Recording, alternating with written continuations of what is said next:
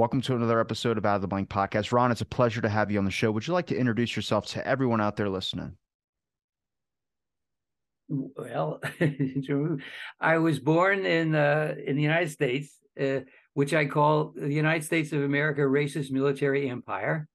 My father was a military uh, man. He came up from the ranks. His favorite uh, general was Curtis LeMay, uh, who was the SAC uh, leader and uh, was a, a, rabid anti-communist. So I was brought up in a very uh, American exceptionalism family. You know, the America über alles. Some, you know, the, the, the Nazis called Deutschland über alles, and basically the United States is a is a is a is a semi-fascist country. It's never been a democracy.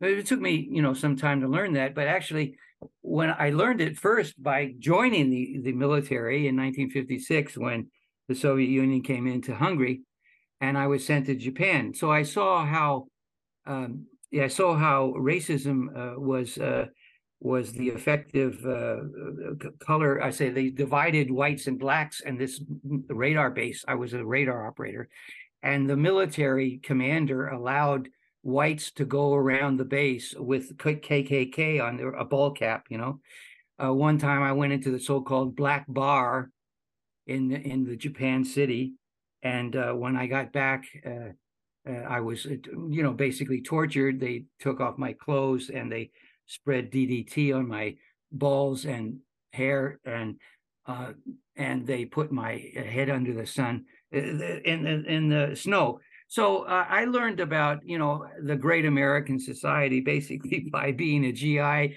who was not a racist. The commander of the base accepted all of this. I have many, many racist stories that that uh, that that actually laid the basis for my becoming what I would like to call a revolutionary. I uh, I uh, I'm not religious, uh, but I uh, I think that Marxism as an analysis is the is the best analysis we have of the way societies are built. And the United States is the, the capitalist society, number one. And as long as we have capitalism, we'll never have peace. I think that's an introduction. There's a yeah, that that's an interesting perspective because like I mean, I grew up and my grandpa, if you mentioned anything bad about the military, he would just snap. You know, he was he was in Vietnam and all that, so there was a whole like not even don't even bring that up. Like you just got to drop the argument with it. And then once I became older and started learning a little bit more about covert action and other things, I started finding more dissenting views about the military and this idea of the, like the American dream style thing, and realized that it's kind of like a sham a little bit. I mean, when it comes more to the fact of like what is really built, and it would be capitalism, in my opinion. I see a lot of that everywhere. It's not this whole um, democracy. I know the idea of democracy, and everyone's got different views about it today, but I'm curious when it comes to studying, like, I mean, did you look through history to get even to really solidify your view, or is it just from your experience? I mean, you're write for Covert Action Mag. I came across your name from there, but I'm just curious how you even got came across that in the first place. How to dive through the Kennedy assassination to even hear about it? Well, uh, yeah, but actually, it was Phil Agee. Uh, Phil Agee was probably the first whistleblower from the CIA, and uh, his son is the chief editor uh, of uh, Covert Action Magazine. And Phil Agee started it along with uh, a handful of other people, one of whom is still alive, uh, Lew Wolf. He started it in 1978. And um, and around that time, let me see, uh, I wrote this book, uh, Backfire. I was in this, I was in Cuba eight years working for their foreign media, uh, Prensa Latina, and uh, and a. Um, now, were you stationed in Cuba, or was that just a trip? No, no I, am jumping. I wasn't stationed there. No, I was. when I was in the military, I was stationed in Japan and uh, Mississippi and Oklahoma. That was from 1956 to 1960. So when I got out of the service, uh, that was just the beginning of the 60s uh, uproar and I went to California and Los Angeles and uh, became um, a student in a in a college. And um and oh it was the it was the election time and Kennedy and Nixon. So I I was uh, just 21 and I had the right to vote. And uh, for the first and only time in my life I voted for one of the two parties and it ended up being Nixon because he seemed to be less less boisterous about anti-communism than than Kennedy, who who you know, and oh, and I thought the worst of all religions was was the Catholics, and so uh, he was a Catholic. Um, and you know, and and when Kennedy first won, he um, he he started sending advisors, as he called them, to Vietnam, and uh, he's he um, he uh, continued what Eisenhower and Nixon had wanted, uh, which ended up being the Bay of Pigs. He didn't like the idea. You know, he comes into office, and uh, right away he's given you know the CIA plan, and he thought he should be his own president. But he went along with part of it. He didn't go along with uh, bombing them with the U.S.'s own planes, and that pissed off the CIA. Since it was such a fiasco, um, uh, he he ended up firing the top three men of the CIA who were all involved in murdering him three years later.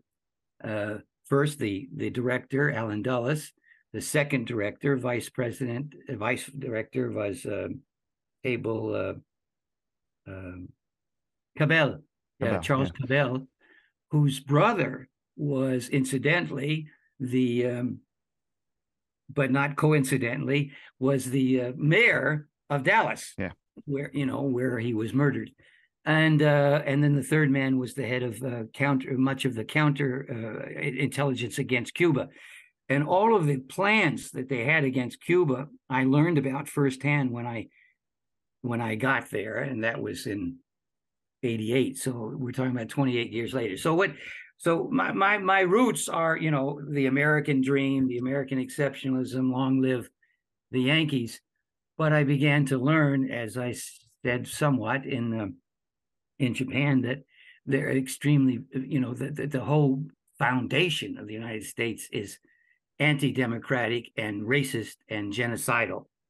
I just got through reading uh, a, a review of a book which is on covert action magazine um, and uh, where the author comes up with a figure of around 300 million people that he's been able to research and come to conclusion that the United States has murdered in their uh, 200 plus years of history. I know about Dag Hammarskjöld, and I would put I'm not Senator Frank Church, but I would put Hale Boggs up there. I'm just sorry. When you look at that 19 whatever 71 interview that he does, where he's calling out J. Edgar Hoover about wiretapping congressmen, and then his plane goes down like six months later in 72. I'm just like, I put a lot more weight into that one. I will say that. Yeah. Well, there's no doubt about it that the that the, the CIA has, has, has murdered many people, and some of them have come out, uh, and some of them write for the Covert Action magazine and on another very good one is uh, Consort Consortium News. Yeah. And I just saw I didn't get to see the whole thing, but Chris Hedges has just come out and said we got to get rid of the CIA. Very few people have ever said that. When I was interviewed last, I said that there ought to be massive demonstrations in front of Langley uh, on a daily basis, not only to free Julian Assange, but to free the world from their mafia. They they are the, they are the Wall Street's mafia. Uh, the CIA is, um, and uh, you know I got to know some of them. I got to know personally Phil Agee, um, John Kiriakou, uh, uh, another man who's died recently. Well, let me see. Let's uh, spring. Uh, so I was very involved in the the anti-war movement, the civil rights movement. I was in Mississippi in 1964, the long hot summer. I've been arrested many times, and they have a long, they have a big dossier on me. And in what, uh, in the end of the 70s, I got a thousand pages of my dossier, you know, partially blacked out, most of it from the FBI, but also military intelligence, the CIA. And, you know, they followed me around and they did dirty tricks to me. But you know, far worse. They've murdered many of us. And in Mississippi, it wasn't the CIA or FBI, but uh, the, the racist uh, murdered uh, three of our workers. Uh, and then, of course, they murdered many Black people before and after the civil rights movement. Could I talk about some of your time in Cuba though? Because we, we kind of skipped over that, but I got to know. Was it like how everything is depicted? Like when you read a history book, they always talk about Castro being this horrible, ruthless dictator and just learning a lot of stuff about like all the assassination plots and stuff. I'm like, who's the ruthless person here? I mean, there's two different perspectives you start learning from like documentation compared to what's taught in history books. I'm curious what your time was like over there. I mean, was it as bad as history books reflect? no. History books. Who writes the history? It's you know it, the, the history books are written by the the winners you know. So the winners who are the winners in the united states? Well that's the republican and democratic parties. It's the pentagon. It's the cia so you know i wouldn't trust the history books of the united states. Uh, my eight years in history, eh, my eight years of of, of living and working with, I, I, was not a foreigner. I, I was I was uh, accepted by the, the state, the people. I had the the wage that any other journalist would have, and I've written six books about Cuba. The first book is called Backfire: The CIA's Biggest Burn, and this is about uh, covert. I mean, Cubans who had jobs that allowed them to travel abroad. So, like one person that I sailed with, I, I sailed six months on Cuban ships around Cuba, delivering oil and back and forth to Europe uh, with cargo ships. And um, uh, and and our our one of the captains that I sailed with had been a CIA agent. They thought, uh, he had been uh, like 20, this is about 27 of these double agents who the CIA recruited when they were abroad, you know, uh, someplace, and they would find them at their hotels or at a bar or something. And, and, and, you know, and, and the racist mentality of the CIA is that if they offer somebody from the third world, now some of the people in Cuba are, are, are white and many are black and some are mulatto, uh, but uh, they're still considered the third world. And so the CIA expects that if you pay them a bunch of money, they'll do what you want them to do. Well, and of course, some do. And not everybody in the third world is is a moral person, and there are many traitors uh, to their own country.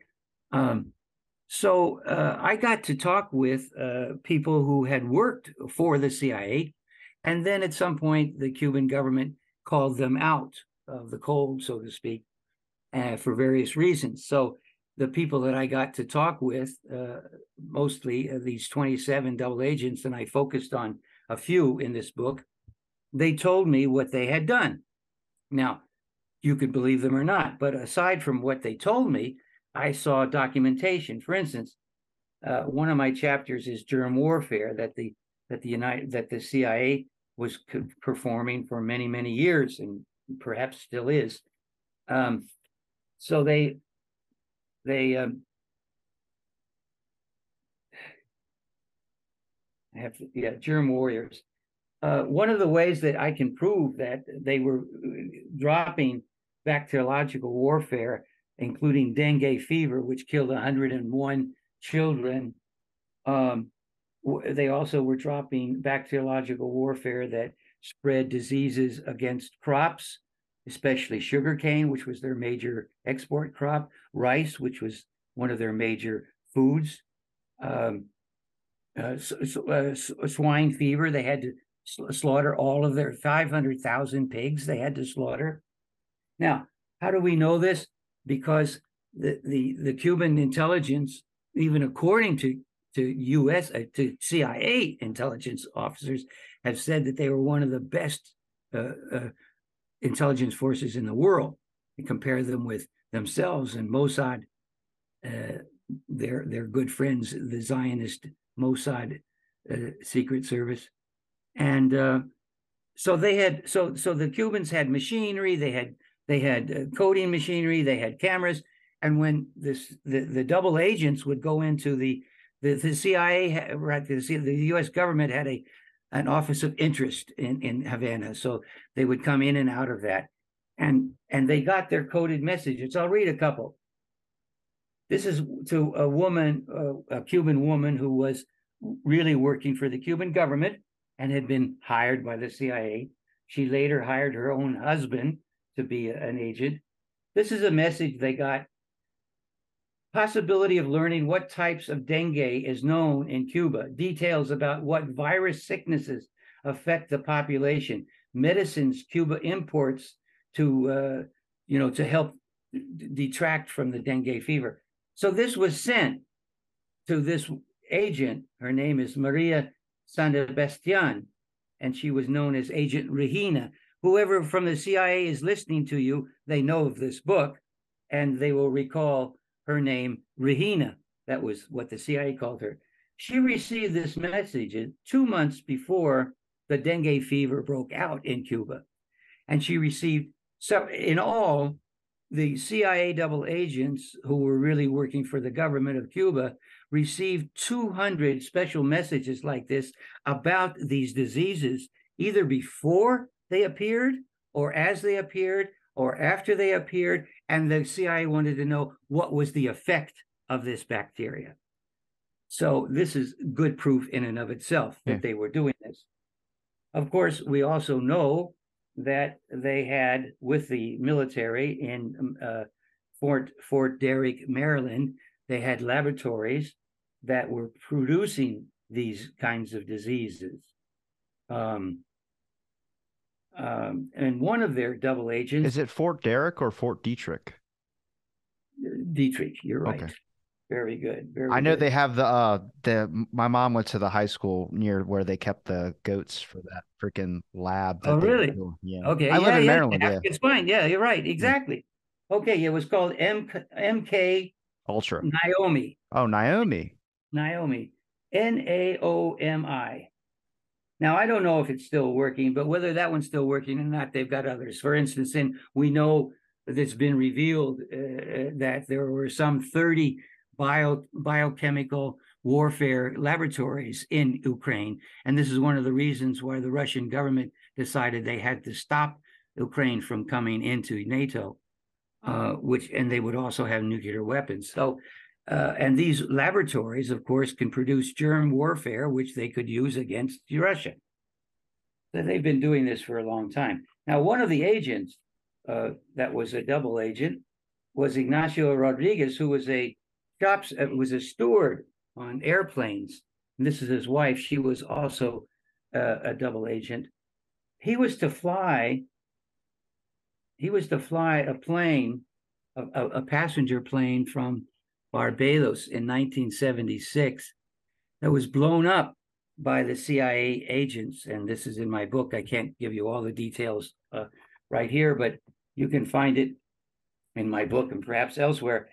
Uh, and Ignacio was to have been on that plane.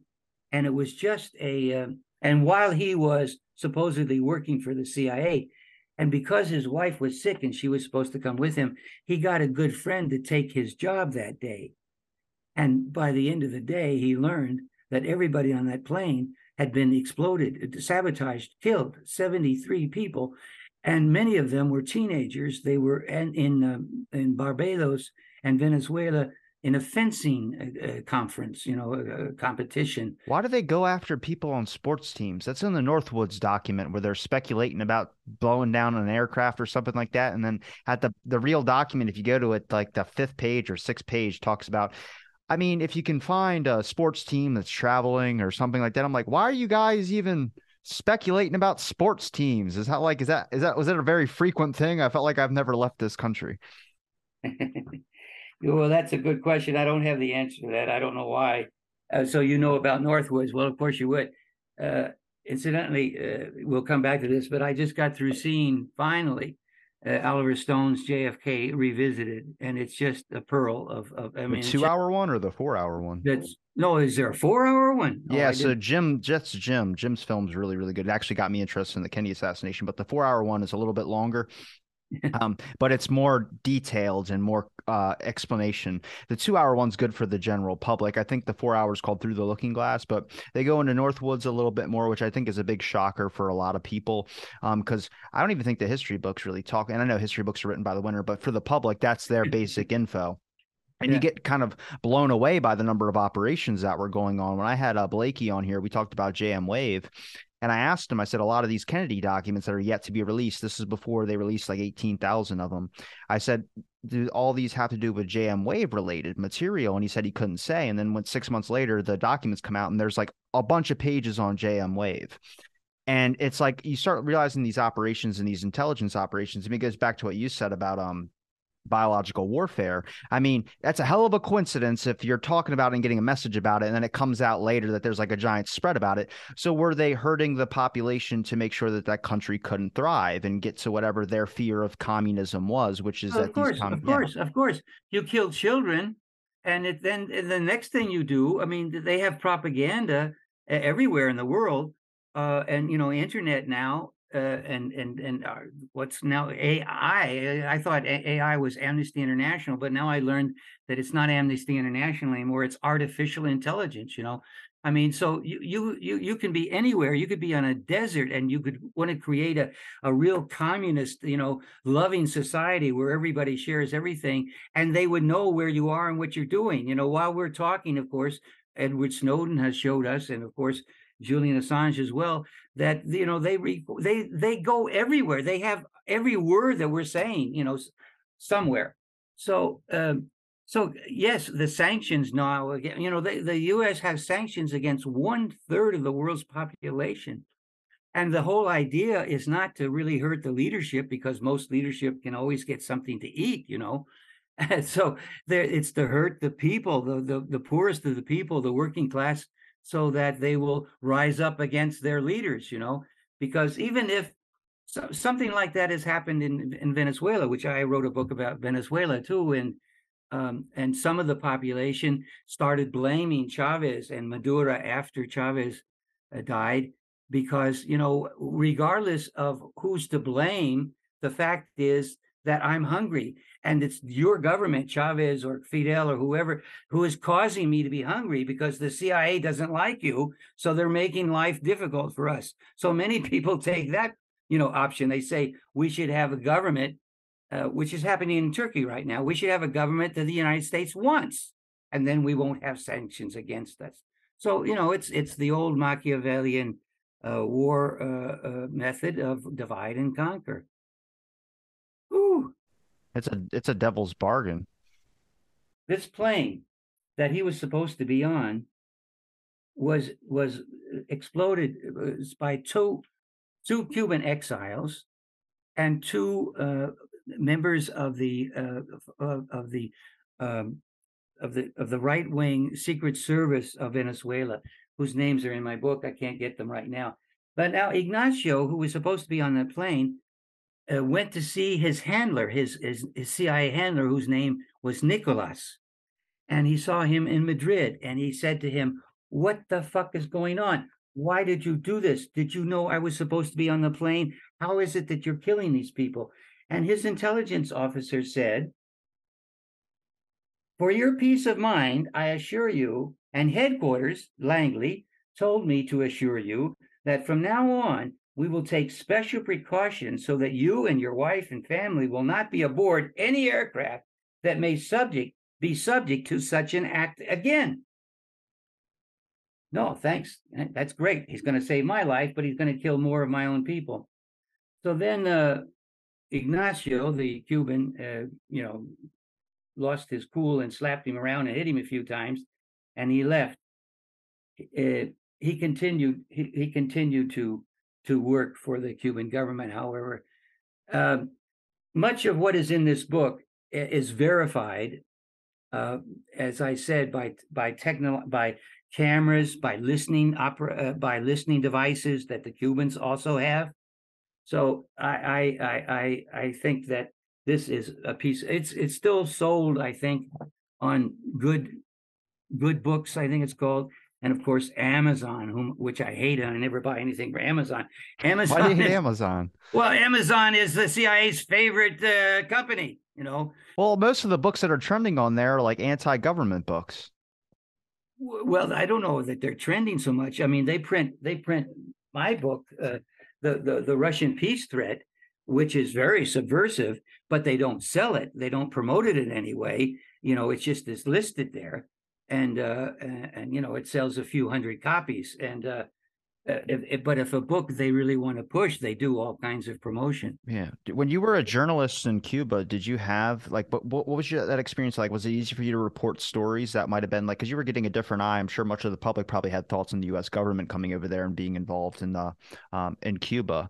But I'm just curious if you had like as independent media or as your free speech did you have the type of uh, style of media where you could actually write an article and be able to research the stuff you have and then also the agents that you interviewed I mean, I've spoken to one probably on the show, Vern, and he was talking about how he, he was a CIA person. I think he wrote a book called Havana Spies or something like that. Um, you can look up his Law Justica profile. He went to prison for like 35 years and then he's just released and there's no explanation of why. They were just like, oh, you're all free and good to go. But he was over there just working for Castro, sabotaging, I think it was Castro was trying to make it rain over there um, something trying to make it rain. What so Burns he, was he a CIA agent, and where was he in prison? Vern, uh, I, I, I, you have to look up his Law Justica profile. I'm pretty sure it's Leavenworth, if I'm not mistaken. Oh, he was in a U.S. prison. So yeah, because he was fleeing for a couple of years. Like he had a wife and everything that he left. Um, his name's Vern V E R N E and L Y O N. Um, you can look up his book called Havana Spies. Um, really good, and it was a you know crazy story. But I'm just curious, as you were a reporter over there, were you able to have you know this range of being able to investigate things? I mean, did anybody ever threaten you? I mean, what did the people were they receptive to you speaking or just trying to find stories on things that were going on in Cuba? I feel like you have to keep your head uh, low a little bit. Well, it's a good question, and uh, the fact is that there was not free press in Cuba and I don't think there still is. And I, while I can criticize it and, and did while I was there, I got to know several people that were high up, uh, and uh, including I got to talk a couple of times with Fidel, and um, their their response to why it can't be a free press is something that is hard maybe for uh, for you to understand. But if you have a free press, and uh, that means that you're open to having people come in and come in and and go out and um, and open up your books and open up this and that. The CIA is always going to be there, and they're always going to be doing whatever they can t- to sabotage and to use whatever information they can and use w- people that they can pay to use um, to uh, to to overthrow you. Um, and they've overthrown, you know, scores and scores of governments. They've killed scores and scores of national leaders. And so, and and they even admit to many, you know, times that they tried to kill Fidel Castro. You know, I mean, just imagine if Fidel Castro really tried to kill Kennedy, for example, there would be no Cuba, right? Uh, so, any government that is under the the the looking glass of the United States has to be extremely careful in how they conduct their their their economy, their politics, their media. It's it's uh, it sounds to some people who don't know, don't have the background that I have, that I'm being an apologist. Um, I think that one of the most important things I can see in my own life is that I decided when I began to be a radical and hopefully revolutionary that um, that I, I would not have any illusions. I would never work for anybody that forced me to do something against my principles. And for that, I was fired four times from four US daily newspapers, uh, which the FBI helped in two occasions that I know of, where they came to the office and spoke with the chief editor or the owner.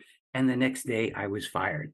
So, you know, just in my own little life experiences, I can say that there's really not free press in the United States either.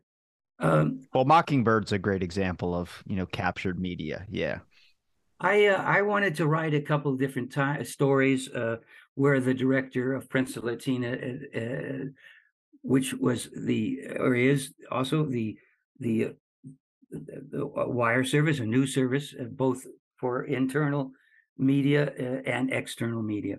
And the director said, well, no, if we do that, then we're going to get criticized by the um, the leadership of of, of the economy of agriculture. In other words, I the, the, there was to be a, a, a progressive changes in in agriculture where the workers would have more to say, and it didn't happen. And one of the volunteer jobs that I took was working on this uh, cooperative plantation and sugarcane and, and other crops. And I went there frequently for a few days, a week, a couple of weeks, and I followed the development. And I saw workers unhappy that they couldn't make decisions. And many times crops would get harvested and they wouldn't get transported in time and they would rot. Um, um, the answer was always that if if we turn over more and more, uh, uh, uh, have more open press, if we turn over more power to workers, the, the CIA will be there and with the their, their agents, you know, who who who they of course can buy, and it will split our country, and it will make it impossible for us to to conduct the affairs that we want to. I realize that many of your listeners could say, uh, this is a you know a shit ass excuse. We could hear, you know, somebody in the United States say the same. You know, I I can't convince you in this hour we have that uh, I think that they were right in their decisions. Still, I think that the major mistake that the Cuban government, as a revolution, uh, has made is not being able to find some ways of turning over more power uh, uh, of decision making to the, to the workers, um, and I, it's hurt them tremendously. But it may very well be that it, it's really impossible for any government in the world to be what it really wants to be, as long as the United States is so powerful as it is. Uh, the Turkey elections, I have no, I have no uh, love for Erdogan but I, I, hope that he wins instead of the other asshole because uh, not that there's you know there's not any free press there either.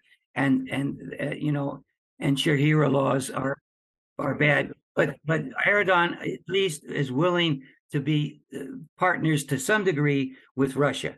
The new the other guy is is a lackey for the United States and he wants the United States to to basically take over Turkey. Just like Yeltsin before Putin let the United States under Bill Clinton take over their economy. In 10 years' time, the average length of, of, of, of living of life for men uh, fell 10 years. In 10 years' time, 10 years of their life was lost. He just gave up the, the economy to, to the US. And the reason why the United States hates Putin and has pushed him into this war is because he wanted sovereignty for his country.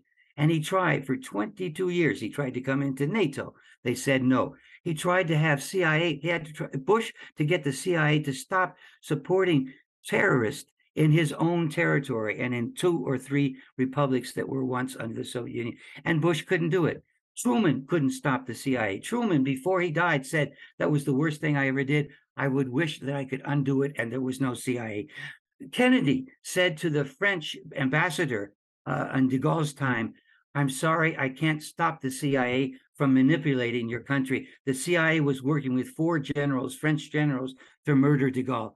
I mean, nobody can stop the CIA. So that's my answer. Do you think that, I mean, there, that there's ever there's never going to be a free press. I feel like in any country there's no free press. I feel like they're limited in some conditions and in some standards. But I mean, deep depending on how intertwined the government is, I just think it's kind of an illusion. Counterpunch, Counterpunch is not a free press. I just wrote an article with with a with a friend of mine. Wait, Counterpunch. Counterpunch, in which I said among the and this was for Assange, and I said among the people speaking at this event for Assange in front of uh, uh, in front of the, you know, I think the British uh, embassy or or council was Scott Ritter. So they wouldn't they wouldn't let this. They said if Scott Ritter name is there, we're not going to publish your piece. So my partner said, well, you know, it's that, you know, my partner, of course, you know, one of the piece publishers. And I said, okay. So we we had to agree that they censored his name. They never told me why. I, I will never write for them again. I mean, I said, uh, you know, tell me why, and they refused to even they refused to even answer my email. That's what I'm saying is that everyone's got a bias in something, and there's always one thing that's going to stop you from saying. I don't think any, eh, and even independent journalism. I think there's a good couple out there, but everyone's got their biases. I mean, it's really hard to get the proper information. You have to go to various different sources and stuff like that. But I mean, has that always been there, though? I mean, look at the whole counterculture movement that sparked up in a direction because the fact that mainstream news wasn't covering certain issues. And even then, I think some of them were limited as well too. I mean, eventually you start seeing counterculture magazines, whether they were infiltrated by the FBI or CIA, which I do. I think the Rational Observer was a fake magazine that was created and loaded on college campuses, saying nothing but good things about the war in Vietnam. But it was created by the FBI. It's not real. It wasn't a real magazine.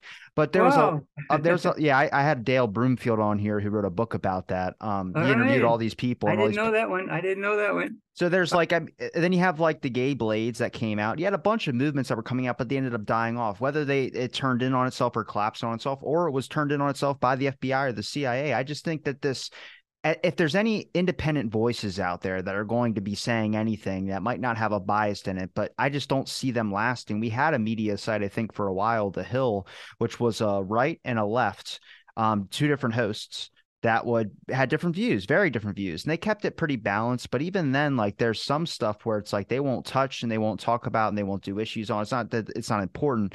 It's just that they just know that it's too big of an issue.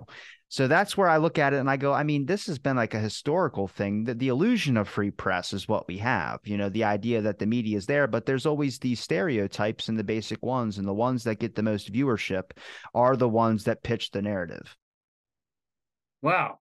I'm so glad that you're interviewing me. I, I, I, think I'm also interviewing you because I'm learning something from you, and I never, I, I never get to talk to young people and uh, so it's really good to see uh, you uh, as a young person uh, wanting to know about history for that you can make a better future we have to understand today in a, in a historical context always you know it's like how they can convince most uh, people in Europe and the United States that that Putin is some kind of evil you know Hitler for Christ's sakes I mean, they lost 27 million people uh, under Hitler's, you know, and the United, it, well, you know, uh, uh is because uh, is because there is not a free press. But I, but going back to what you just said about the the the, the underground media, when I got fired from four jobs in the mass media, and I was I found out I was put on the the the the, the Association of uh, Owners newspaper owners uh, blacklist so I went to the mass media, or rather to the underground media. And I worked in Los Angeles for first the Los Angeles Advocate, News Advocate, the Los Angeles Free Press. And then my friend and I started uh, the Los Angeles Vanguard. Uh, and I worked for another, oh, the Liberation News Service. That was a news service for all of our, our and, and the alternative news service. I mean, we had a very elaborate and many, many hundreds of, of, of weeklies and we were really good. And and mostly we did have a free press. I mean, uh, I've been a member of the Communist Party, and I uh, I must say that I think communism would be the best form of of, of life if we could ever reach communism, uh, which I don't think we could. But of course, communist governments and communist parties have also been very dogmatic and, and doctrinaire and and idiotic at the same time under always tremendous pressure from whatever forces the United States has. They invaded, of course, uh, uh, you know, uh, right after the revolution in 1917, they invaded uh, Russia, tried to stop the revolution from happening under Woodrow Wilson, who also made the Espionage Act, which they're using against Julian Assange. So we we had a lot of uh, we had a lot of freedom in the, in the underground media. Uh, and I want to ask uh, about the underground media real quick, but I want to say my show is conversation. It's not an interview. You said it twice. I'm just making sure we're having a conversation. But I want to talk about the underground press. But I think it's really important that we do talk about like me and you. We live in America. So it's just like you would be more critical on your own agencies because you live here and you know that you want your country to do better. And that's like a lot of people, whenever they start hearing stuff about the agencies or anything like that, or anything that we're talking about, they immediately start getting mad because they could be patriots of the government or anything of that sort. And I'm just like, I mean, there's some serious ethical concerns about a lot of stuff. I mean, killing people or downing aircrafts and getting rid of someone because you consider them a problem, sabotaging another government because you consider it a problem is unethical, in my opinion. So, you know, having these types of views, I mean, even look at the counterculture movement the number of people that are speaking out about serious issues Do you think it was okay for the government to go to college campuses and stop protests by making them violent or throwing rocks with agent or provocateurs, whatever that's called?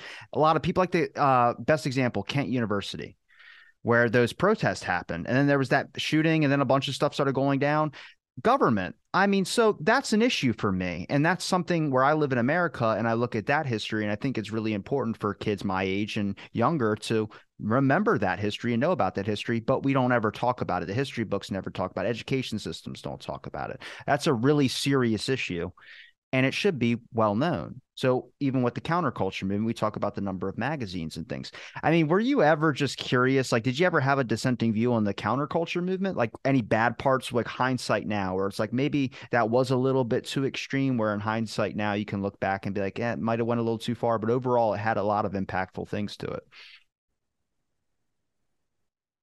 Well, I didn't join the Weather Underground uh, because I thought that it would not um, it would not do what it set out to do. That was to say, to, to lay the basis for a socialist revolution with or without guns. Of course, you can't have a revolution in the United States or anywhere that the United States doesn't want you to have a revolution without guns. I mean, because they got so many guns. So and they're not going. You you can't have. You know, if if we can't get if we can't if we could get maybe hundred million people to sit in somewhere you know? Uh, you know maybe we could do it but we'll never get 100 million people. So some of us went too far. Uh, i thought that the weather underground conducted itself quite morally. It never killed anybody. Uh, three of their own people died uh, uh, when they were manufacturing a weapon a bomb. Yeah apartment but explosion. they always led huh? Apartment explosion. Yeah an apartment explosion yeah. And uh, but they were really very good at uh, placing these explosives in symbolic places uh, where and they let you know everybody know that they had to leave and uh, fortunately it worked. But there were other groups and, and i wrote about this a couple of times and i got accused of being you know an agent uh, or something. Uh, i've even been accused of being a cia agent because i've criticized some of the government of the United. Are you a CIA agent? You have to tell me if you are. Oh, I have to tell you if I have. Well, I'm not. I'm not. I'm not. I'm not. And um, uh, I don't know if they use people 83 years old, but you, you know, like you, know, got a little this, fight. This list, I, before before we leave, you got to let me tell you about Randy Credico. Yes, we will. We will. But come on, tell me about the other ground. Uh, on the list, on the list, on the list. Oh yeah, um, yeah. So some of the some of the groups that that did use violence in the in the counterculture period. I mean, we had many things going on. We were a massive movement. We were multi lingual, multi ethnic. We were multi, multi, multi. We had all kinds of things going on. And some of the people just wanted to be hippies, you know, but but the, the, the pigs, you know, they even beat up hippies. So many hippies also became anti-war activist or anti-police brutality activist, you know. So we had a lot of tolerance, but you know, some of us were less tolerant than others. And some of the communists were less tolerant than others. Some of the Trotskyists were less, and some of the people who who, who, who chose um, to do some violence against the pigs were also intolerant, and they made some stupid mistakes or or stupid acts that were also immoral. And I criticized that, and um, and and you know I got you know some bad letters sent to me, but uh, nothing ever happened to me. And and of course the Black Panthers in the beginning I supported. I was with SNCC, the Student Nonviolent Coordinating Committee in 1964 in Mississippi, um, and also in Los Angeles, and also with CORE. Uh, and then for a while, I was uh, I, I helped start a white support group for the Black Panthers. But some of the Black Panthers got really stupid, wild, uh, uh, violent. But again, they were infiltrated by black pigs, you know. Uh, and some of the black pigs, you know, w- were facing many years in prison. So they were able to be converted so that they wouldn't have to go to prison. Well, and they, you know, they were creating provoca- provocations. They were creating, and they were, you know, sending names to names, and they were creating chaos. So some of them got killed, uh, you know, by some of the Black Panthers.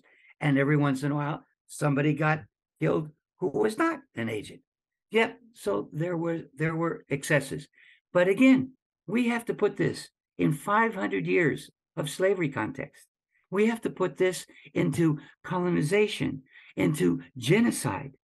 Uh, you know, just talking about it, I have goosebumps and tears form in the back of my head while I am enraged, constantly enraged, uh, because yes, we have errors on our side, but many of these errors are forced upon us because we can't demonstrate without no, I 100% agree. I mean, sending letters to the Black Panther Party leaders' wives saying that your husbands are sleeping around with teenage kids is a really messed up move on the fact of the FBI. They did the same thing to, to Martin Luther King's wife. Yeah? yeah, so it's eh, being forced to do certain things because you feel like you're not being heard and you're being more than eh, everything's being thrown at you to stop. You know, I mean, obviously it puts people in a position where mistakes are going to be made. I'm not saying that. It's just there's a it, when you look at the whole movement and the whole culture of everything, there's just so much going on. It's you could spend years and years just researching and looking at everything that was going on. Where I wonder, is it? Do you think this was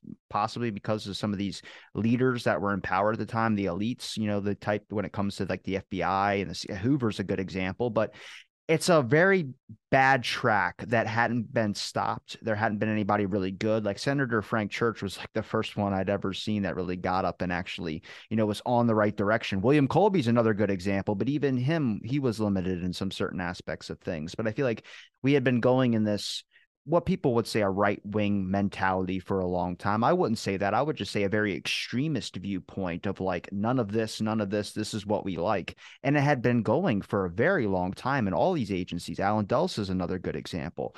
And I would like maybe if we had different people that were, I guess, maybe less extremist as they were, would it be going the same way? Or do you think it was just the mentality of the nation at the time?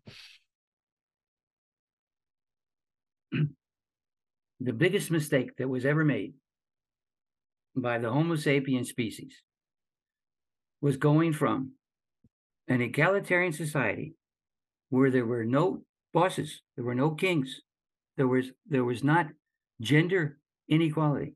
We went from uh, as well as the Neanderthal, the, the, early Homo sapiens who also were with the Neanderthals uh, in the same time frame, um, went from hunter gathering fishers to settling down on a farm and immediately creating a class classes immediately creating inequality immediately creating uh, vile vicious uh, uh, uh indoctrinating torturing uh, church institutions you know uh, and and wars. Um, there are some I, I as a hobby, study a little bit archaeology and anthropology, and visit caves, etc. And uh, and what I'm telling you now is something I've learned in the, my latter years, and um, many of these uh, experts uh, agree with some of what I just said, not the language perhaps, but yes, when we settled down about 12,000, 13,000 years ago, everything went wrong.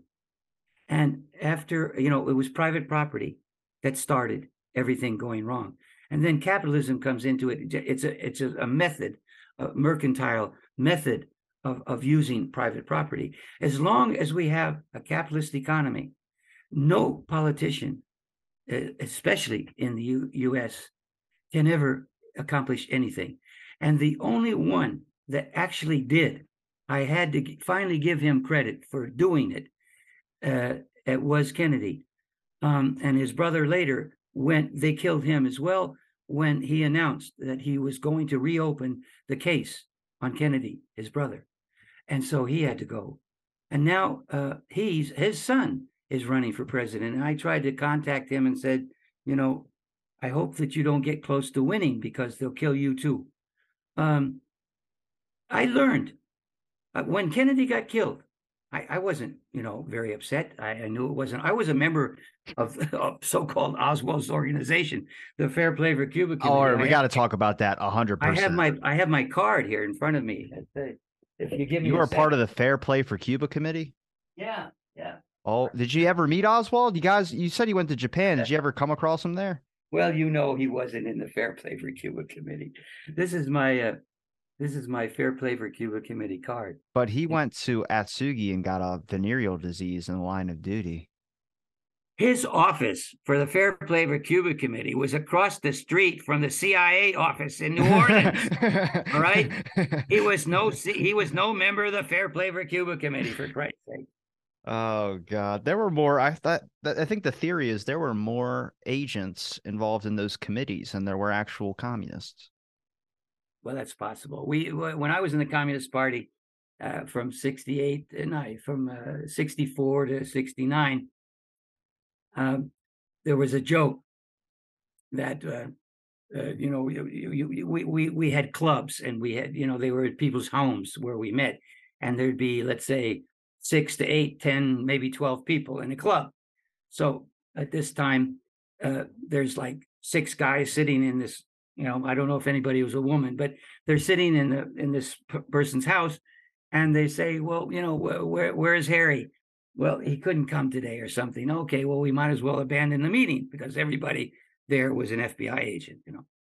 Well, who knows how many they had and of course they want us to think that they had more than they did have i mean that's a that's a method of frightening us of making us you know nervous to uh, do what we want to do to uh, you know uh, uh, uh COINTELPRO you've heard of i guess um, they they did all kinds of things to us uh, in my, my when uh, the, the, fbi came to my job i had just had twins uh, two weeks before and this was one of the times I was fired, told the boss that I was working with uh, the Black Panthers and I was an anti-war activist, and then he fired me the next day.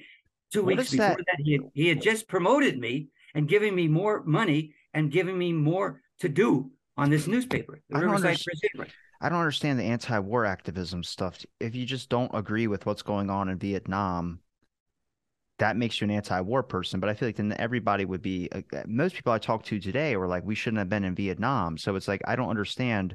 Everyone must have had those types of views, but just people just feel like they had to self-censor to where they couldn't talk about it, they lose their job.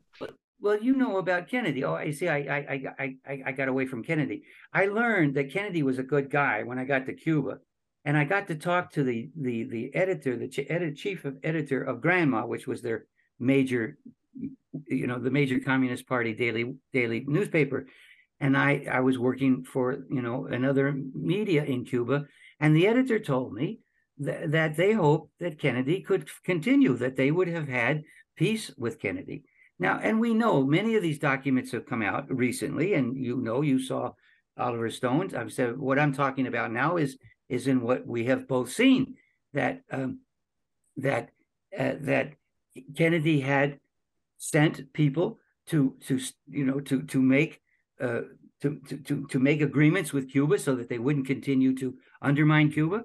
He was uh, beginning to pull out uh, troops. He had a plan to pull out troops from September 63, two months before he died. He had he made this plan to, to take troops out. I was told this already in the in in 18 in the 80s. Uh, by the by the Cuban government people. And uh, Fidel thought very well of Kennedy. He thought that they could have decent relationships. Had they had that, then probably there would have been a much better free press, much better democracy, uh, civil liberties um, uh, in in Cuba. Uh, but that's not what they want. That's not what capitalists want. You see, they murdered Kennedy four months after the greatest speech that I know of any president having given, including Lincoln he did make a great speech about slavery, but you know, he kept slavery for quite a while until it was no longer convenient. And while he was freeing the slaves, he was also murdering Indians. For Christ's sakes, he wasn't any great man. In in some respects, of course, he was great that the slaves did get officially officially on paper freed, which they never did get freed, even to today.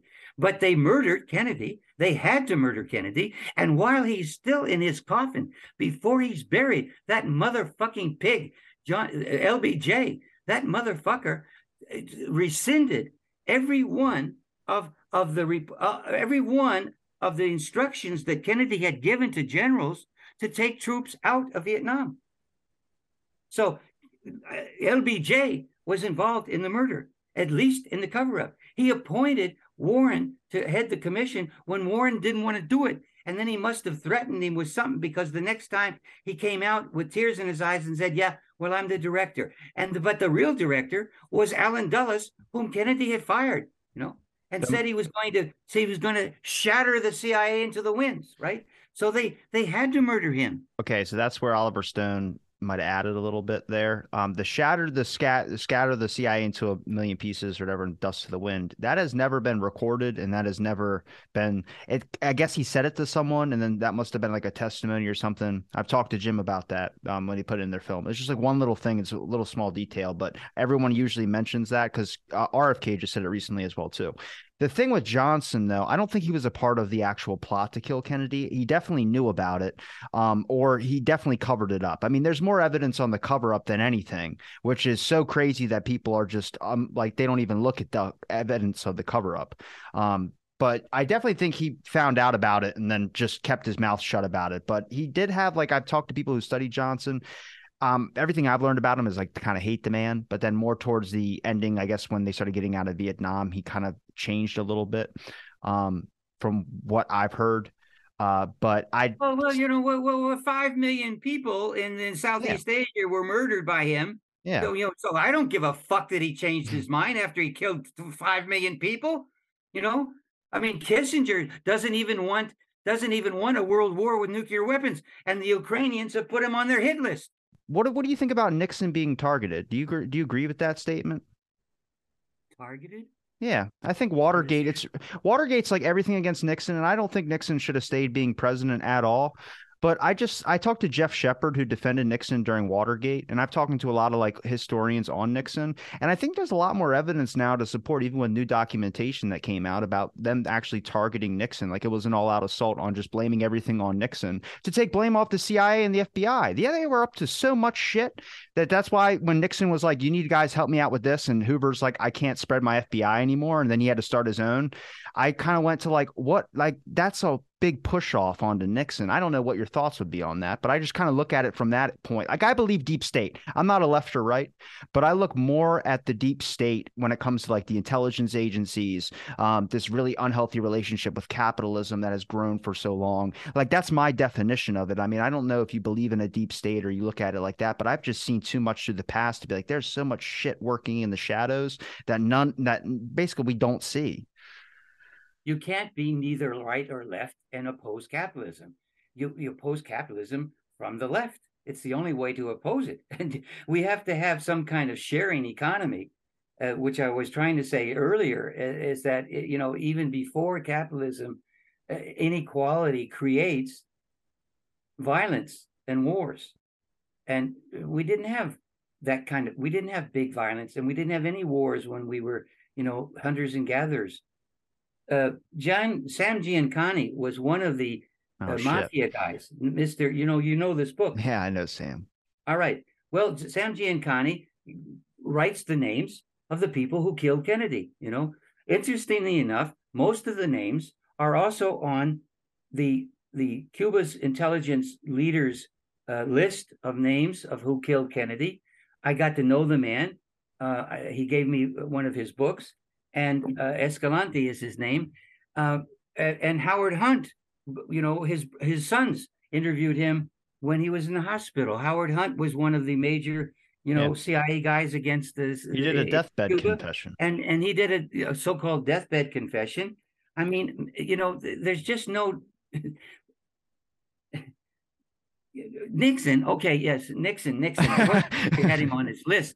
It was that Nixon, he made the mistake that one of my best leaders made, Evo Morales. I was uh, president of Bolivia. I was his PR director uh, when he came to Copenhagen for some days uh, at, at, this uh, summit, you know, COP uh, COP 15 in 2009.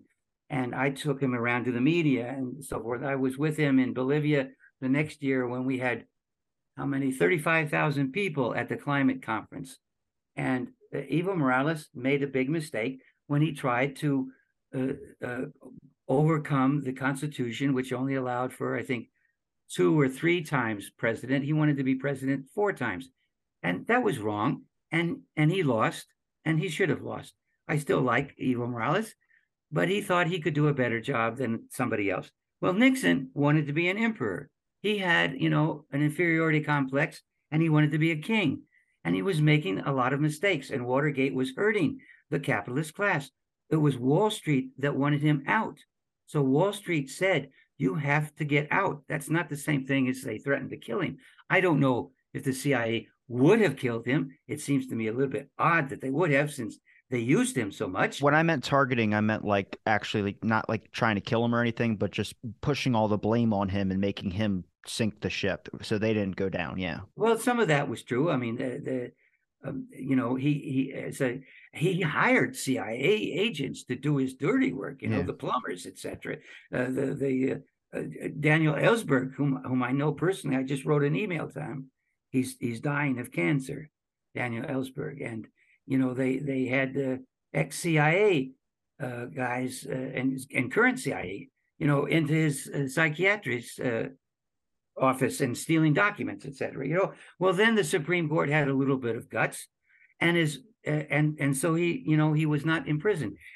Daniel Ellsberg also says if the Supreme Court today, you know, had the Pentagon Papers case, he would have been in prison just like Julian Assange, and they would not have you know. So the the country has gone more and more to the right. The United States of America, it's not America America starts in Argentina and it goes up to Alaska. You don't live in America. You live in the United States of America. And and and uh, you know it is going in a very fascistic direction, and doesn't matter who's going to be the next president. They're they're all going to take it more to the right, uh, and and the right means that the CIA especially creates fascist governments, neo-fascist governments, as they have done in, in Ukraine in 2014. And now they're reaping the benefits with killing masses of people in Ukraine and many Russians. And they're trying to get Russia to be split up into four parts so they can take it over. And now they're going to create war against China. They are totally insane. And this Ukraine list, I have to show you this Ukraine list my friend Randy Credico, you know him? No. He he he he is a radio announcer or host for WBAI. You know WBAI? I don't watch any news. well, you should watch him. I'm sorry. He, if you ask me questions about the 70s and 60s, it's where I've been stuck in for the past okay. couple of years. Well, Randy Credico is today, and he's a, a satirist. He used to be a comedian. Uh, he used to be very well known on Johnny Carson show, etc. And he is devoting his life to uh, against the war in in in, Russia and and for Julian Assange. She was recently in Ukraine, uh, in Donbass, and in Moscow. So they have put him on their hit list. Journalist Randy Credico has just been placed on the Ukrainian terrorist list. Now, this kill list is created by the CIA. Where is it? Here it is. This is their uh, their hit list. It's called M Y R O T Y Q R E T S. It means peacekeeper in English. And that raise it up a little bit. When you go when you go to when you you know when when you're into the into technology, you know how to do this. You go to who is the server, you know, who's the original server of this website, and it's Langley and they and you go to their homepage and it's right here. I sent it to you. I sent a copy when you yeah. get time. You go to their homepage and it says, "Welcome to the CIA project website." People's names that they have put on their hit list have been killed. Damn. I don't want my friend Randy Credico to be killed. And they they they black out. They have where he's from. They blacked out his his phone number but maybe you could figure it out anyway. They say he's an American comedy comedian, etc.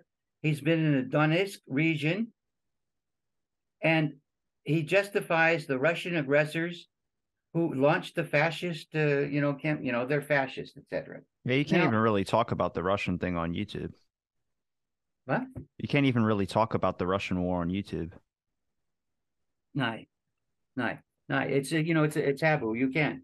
It's because, it's no it's censorship. They just like they'll take down videos and they'll do things of that sort if you even talk about certain things. I think for a while on social platforms you couldn't talk about what was going on in the Ukraine either, um, just because of they considered it a hot topic and they were like you can't. they'll block links, they'll do anything like that. I mean, the weird part with technology, how much we use it for so many things, is the fact that the government's found a great way to be able to capture that and make sure that, you know, certain links won't be sent, certain information won't be spread. And they'll label it disinformation or misinformation. It's like, well, it's fucking real, but just the main news isn't reporting on it. They just report on this. I mean, they were caring so much about Ukraine, but months before they were talking shit on the Ukraine, which was weird to see the complete 180 that they did. And now I don't even really see any stories on what's going on in Ukraine. Well, they're whores for war. I mean, there's almost no journalism. That needs to be on a T-shirt, man.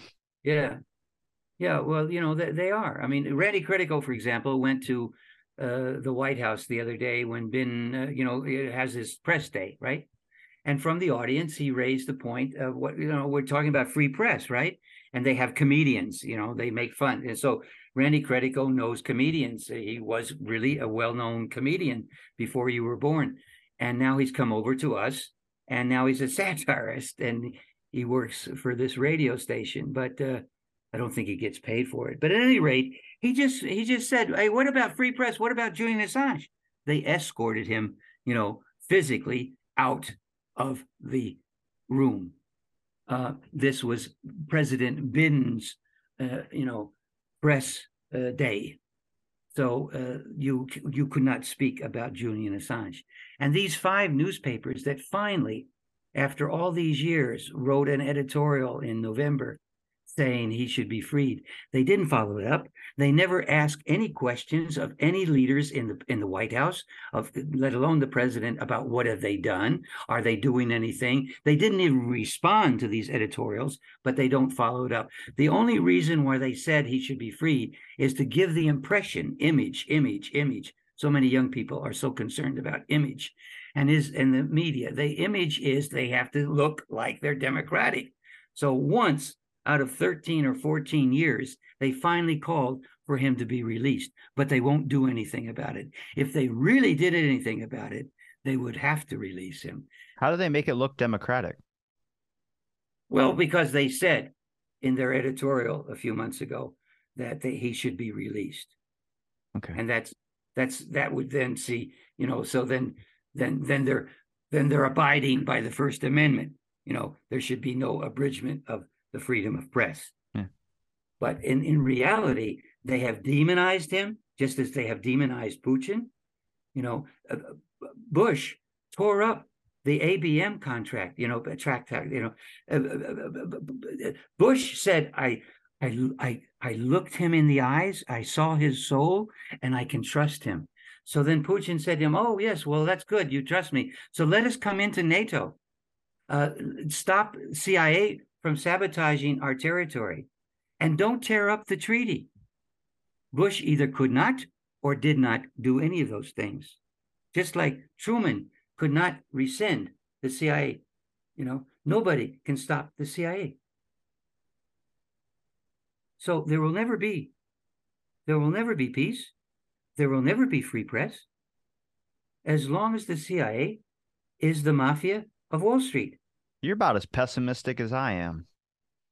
Well, I'm even worse because I've become misanthropic. I know you I, yelled at me about defending Johnson. I wasn't defending him. I was just. Yeah, I'm sorry. I'm sorry. I'm just. I'm, I'm, I'm. You know. I'm.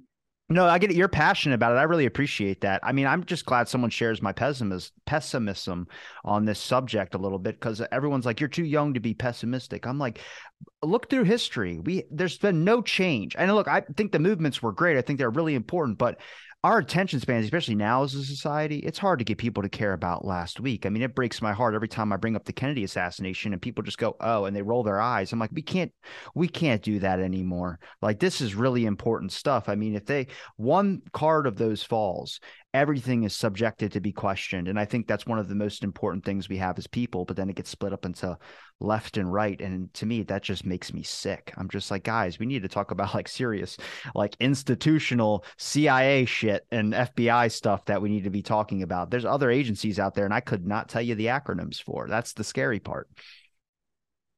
Well, yes, I, I, I understand you, and I perhaps one of the reasons why you're devoting your life to to these podcasts and to studying the 60s till they kill me. No, I'm just kidding. Don't no, no, is because you probably don't can't you know you don't have in in your lifetime what what I had in my lifetime. I mean, as a young person, I had comrades, I had friends, I got friends. I just they don't want to talk about this shit. Don't have comrades because there's nobody in the streets. You know, uh, the, the, young people who are in the streets, they're all you know hung up about whether or not they're women or or whatever. I mean, I don't understand. You know, it's all this identity thing. You know. Yeah, it's and social media it, open it's, that door it's up. A, it's a very narcissistic society, and the young people have fallen for it. I mean, there there's so much egoism.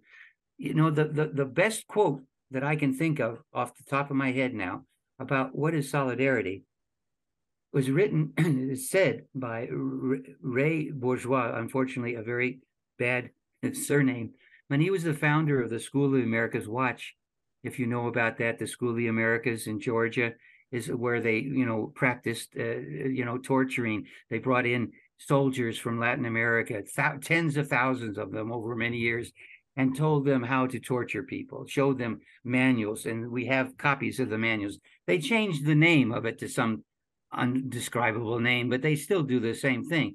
The United States are experts in torturing. So Ray Bourgeois devoted his life to going to prison for many, many years uh, in civil disobedience. He's not in prison now. But when he says solidarity, he's, he talks of it this way it's always been about that. It's always been about accompany to accompany means to take other people's struggles for justice to yourself, to embody, embody, embody one another with our struggles for justice.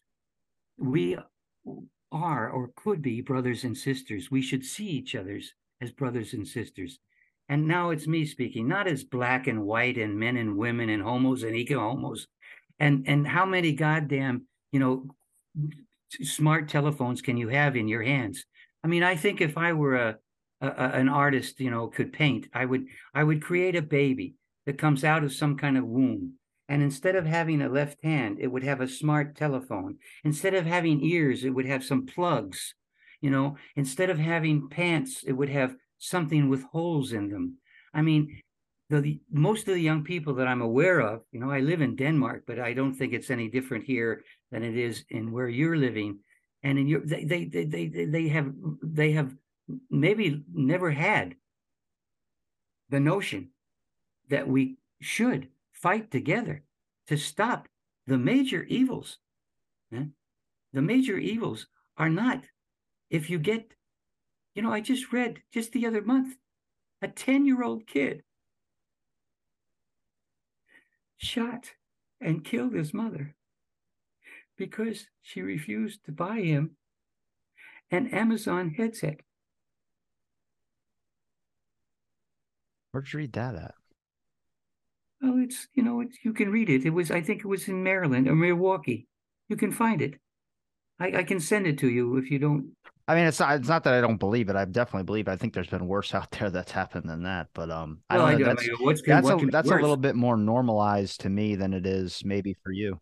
Gets his mother. I don't know. You know, is his the times the times I've grown up in, I've seen a little bit worse than that. But I don't know. Maybe I guess my generation is probably a little bit different to that type of stuff. At this point, it's probably as much as like I mean, you guys fought for LSD and you guys fought for a bunch of things like during the hippie movements and stuff with the counterculture thing. But that stuff's legal for over here. I, I mean, I for that. I didn't fight for that. not that. saying I, you. I'm just meant the, the 60s. Well, it was part of it was part of where you smoke joints. I, I when I threw with you, I'm going to smoke a joint. I have to smoke a joint every day, at least. Oh shit! You actually smoke, but that's what I'm saying. The legalization of it uh, to you it might sound like foreign, of like just a drug being legal, like as it is. But my generation grew up with that now, and then other generations going to be. Yeah, growing they, up they let us do it. They they want you to do it. That's what I'm saying. Is like that. That's where the the there's. It's not that people don't have the fight in them.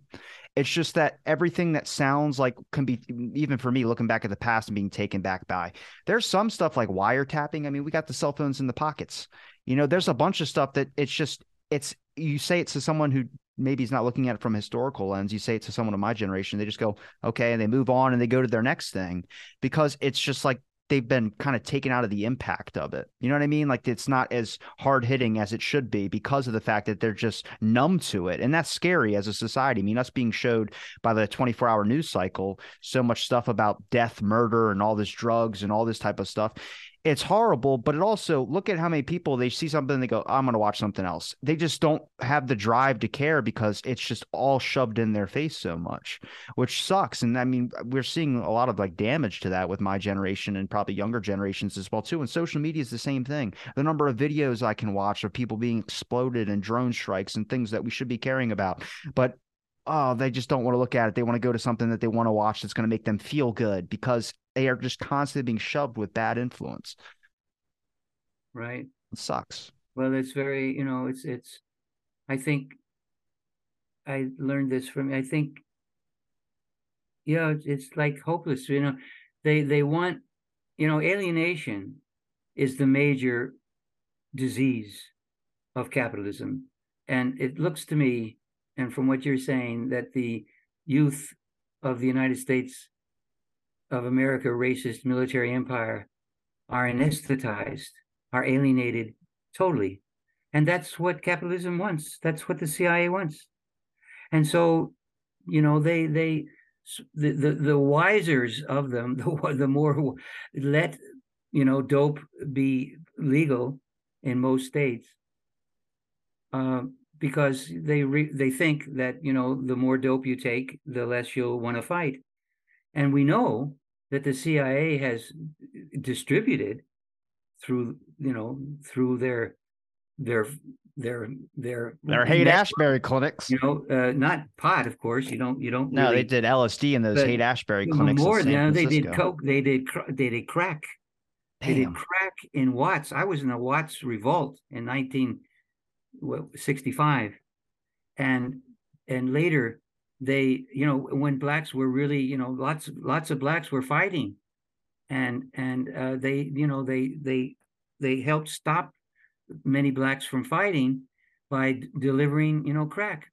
That's also why the cia still wants to be in afghanistan because they've got a lot of coke uh, uh, uh poppy they've got heroin it's heroin yeah. That's why we're that's and, why some people believe we're in vietnam too and i believe it yeah well you know a, an ex-cia uh, you look at uh, cam it recently just came out. An ex-CIA guy, you know, just that comes out and admits that that that was a major reason for Vietnam. It wasn't the only reason, but it was one reason.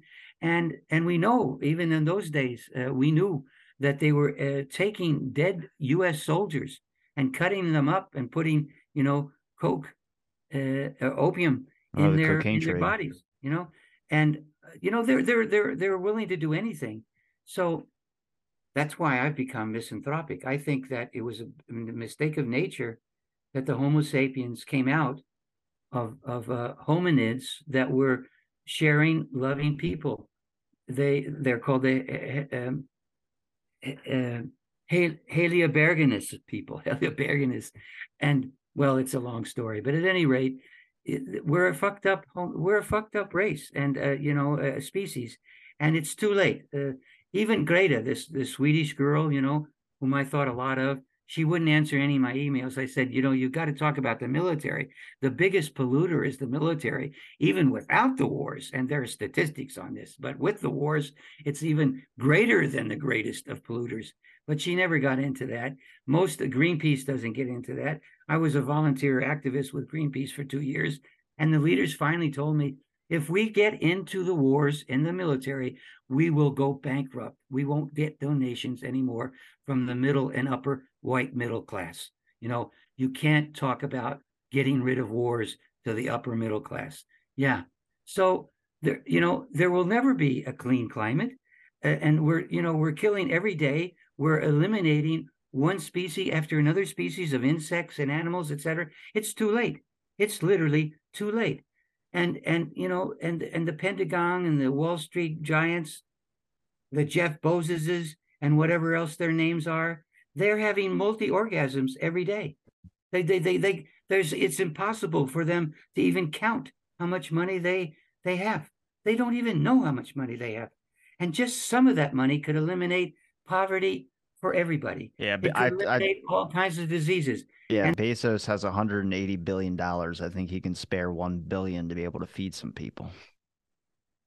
But I can't expect that from someone like that either. That's the thing is I can't But expect it's what- not the someone, it's the system, Robbie. Yeah.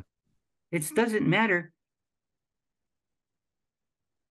careful, don't say that. He's got he's, he's his son is going to take over, right? So that's one of the reasons why we we, sh- we shouldn't be going around. Not that anybody is, but I mean, I mean, I would I would like to be able to be able to do it. I have no personal qualms. Hey, hey, bah, bah, bah, come on now. We have YouTube guidelines we have to go by. Oh, I can't do that. Well, you have to cut that out. But you know what? They ought to be done. Well, if we really had any power, we should arrest them and make them pick cotton, twelve hours a day, six days a week. I'd love to I'd love to sit and get a beer with you one day and just have just have it all out for a full day event. Well, I'd love to hear you rant, dude. I bet you got some good ones in you. I can tell you that much. You've made me, dude. I appreciate your wisdom and perspective. I can tell you that much. You know a lot more than me when it comes to some of this stuff because you were around to be able to experience it and see it happen in real time. I'm just trying to look back through history, and I think there's some basic recommended reading for a lot of people, and that's like the church committee. I would put that on everybody's. Like I would get it posted up on, on my wall. I plan on it, just because I think it really highlights whenever you get into these subjects and people can toss out conspiracy theory or they can toss out misinformation or disinformation or any of these types of things. It's like, well, look, if someone has the information and document to back it up, or if someone just is willing to have the conversation with it and hear that person get to the point that you're calling a conspiracy or misinformation or disinformation, they end up being like, oh shit, that actually makes a lot more sense. Like I talk about propaganda in films all the time, and I go, it's from a government standpoint, you know, scaring and doing all this fuels the war machine in a sense. But how far did they go? I mean, to the point where you're blacklisting people from Hollywood and doing so much that's going on. I start going, there's a real long beat up, and a lot of people get this information like I do, and then they rant it. And when they rant it, it comes out in such a chaotic type burst but then if you hear the person explain their opinion on it and how they got to that conclusion makes a hell of a lot more sense man. Like i just start showing people documents now. I got them all saved on my phone or something. I'd be like check this. Look at this cointelpro thing. And then you read it and you tell me if you understand it. And then when they read it like this is real? I'm like yes. And the government releases that. That's the crazy part to me is they don't hide their shit. As much as there is stuff that's probably hidden they post a lot of stuff on there. They just don't say anything about it. But you start reading that reading room and you're like, dude, what is going on with you guys? yeah, Yeah. they're they're you know, uh, uh, you you like history. You go you go back to the twenties, the Great Gatsby. You know, um, the the ruling class then kept themselves away from the public. Uh, you know, we we had a working class then that understood that they were members of a working class. There are very few workers that even understand that they're members of a working class. So they they hid themselves uh, basically. You know, they didn't have parties out for everybody to see. Um, they did they didn't do this this motherfucking so-called king of uh, England now. That was uh, you know it, it just spent a hundred million euros for his coronation in one day. A hundred million euros. They wouldn't have done things like that, uh, you know, years ago. They are now so brazen. They now don't think that the young people are going to rise up and do them any harm. So they they let us know a lot of things that they wouldn't have let us know before, and they spend money just you know. I mean, I don't even have the the, the words to explain, uh, and uh, Yeah. it, it ought to all be forbidden. It, you know, there ought to be a limit about how much money you can have. I mean, it, it- there ought to be a lot of things. You know, it's not with going to happen unless your generation gets out. Because the next generation, it's already too late. I, ju- I just saw something about artificial intelligence where, who was it? Oh, this guy Lee Camp. You know Lee Camp? Mm-mm. He's a U.S. comedian, satirist, like um, like uh, Randy Credico. You could learn something from these guys. I mean, they I know a lot of comedians, but I haven't heard any of these guys. not well, okay, because You even not, mentioned some of the greats, like George Carlin is a good one, or you well, they're not the, the guys I Richard just mentioned. Are not, Bob Saget, Norm Macdonald. well, the ones I'm mentioning are not mainstream, but they have YouTubes just like you do, and they get on, you know, um, they get on websites. So this guy Lee Camp, the last thing I just saw, he talks about artificial intelligence, and his conclusion is that in about 10 years, there all kinds of jobs are not going to exist any longer, and everything's going to be with robots and all these smartphones. I was in with my girlfriend, my girlfriend, she's 78, and uh, to um, to try to go to a movie yesterday, and they don't have descriptions of, of what the movies are in this movie theater. And I said, well, you know, what is that film all about? He says, go into internet. I'm standing there for, before this man who works there, and he's telling me to go to internet. I went fucking bananas. And I ran out of the place. Then I went over to to to, to hire a canoe. Uh, there's a little, uh, you know. He got me on that one. a, a canoe. You know, there's a stream in this little town, and you can rent a canoe. You could some years ago. So I went. It had to be a tourist bureau. So I I'm talking to this person, and I say I want to rent a canoe, and this person says to me, "You have to go into internet." Now I don't take internet. I have a I have my computer here. Yeah. So I mean, I'm not totally uh, a Neanderthal person. I still I write, and I, I I didn't want to write on a computer, but I was forced to because they wouldn't take copy from a typewriter. So I have to have a computer, but I don't take it with me when I want to go to a movie. And I don't have a smart telephone. I thought I was supposed to be smart, but no, the smart telephone is smarter than me, and that's what they're saying.